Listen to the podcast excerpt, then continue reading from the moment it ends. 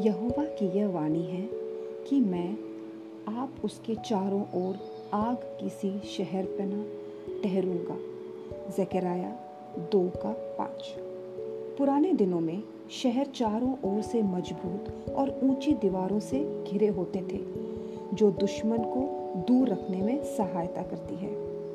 दीवारें जितनी मज़बूत होंगी, दुश्मन के लिए गढ़ों में घुसना उतना ही कठिन होगा फिर भी इतिहास गवाह है कि हर दीवार विजेता को हराने में विफल रही।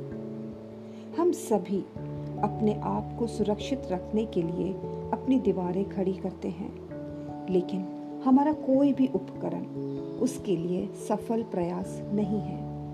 इतिहास गवाह है कि सबसे शक्तिशाली और धनवान लोग भी मृत्यु और कब्र जैसे बड़े शत्रुओं को दूर नहीं रख सके।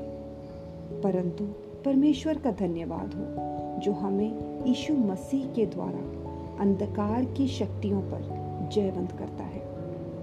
क्योंकि जो उस पर भरोसा रखता है, वह अनंत सुरक्षा और पाप, मृत्यु और कब्र पर विजय पाने की निश्चिंता को पाता है।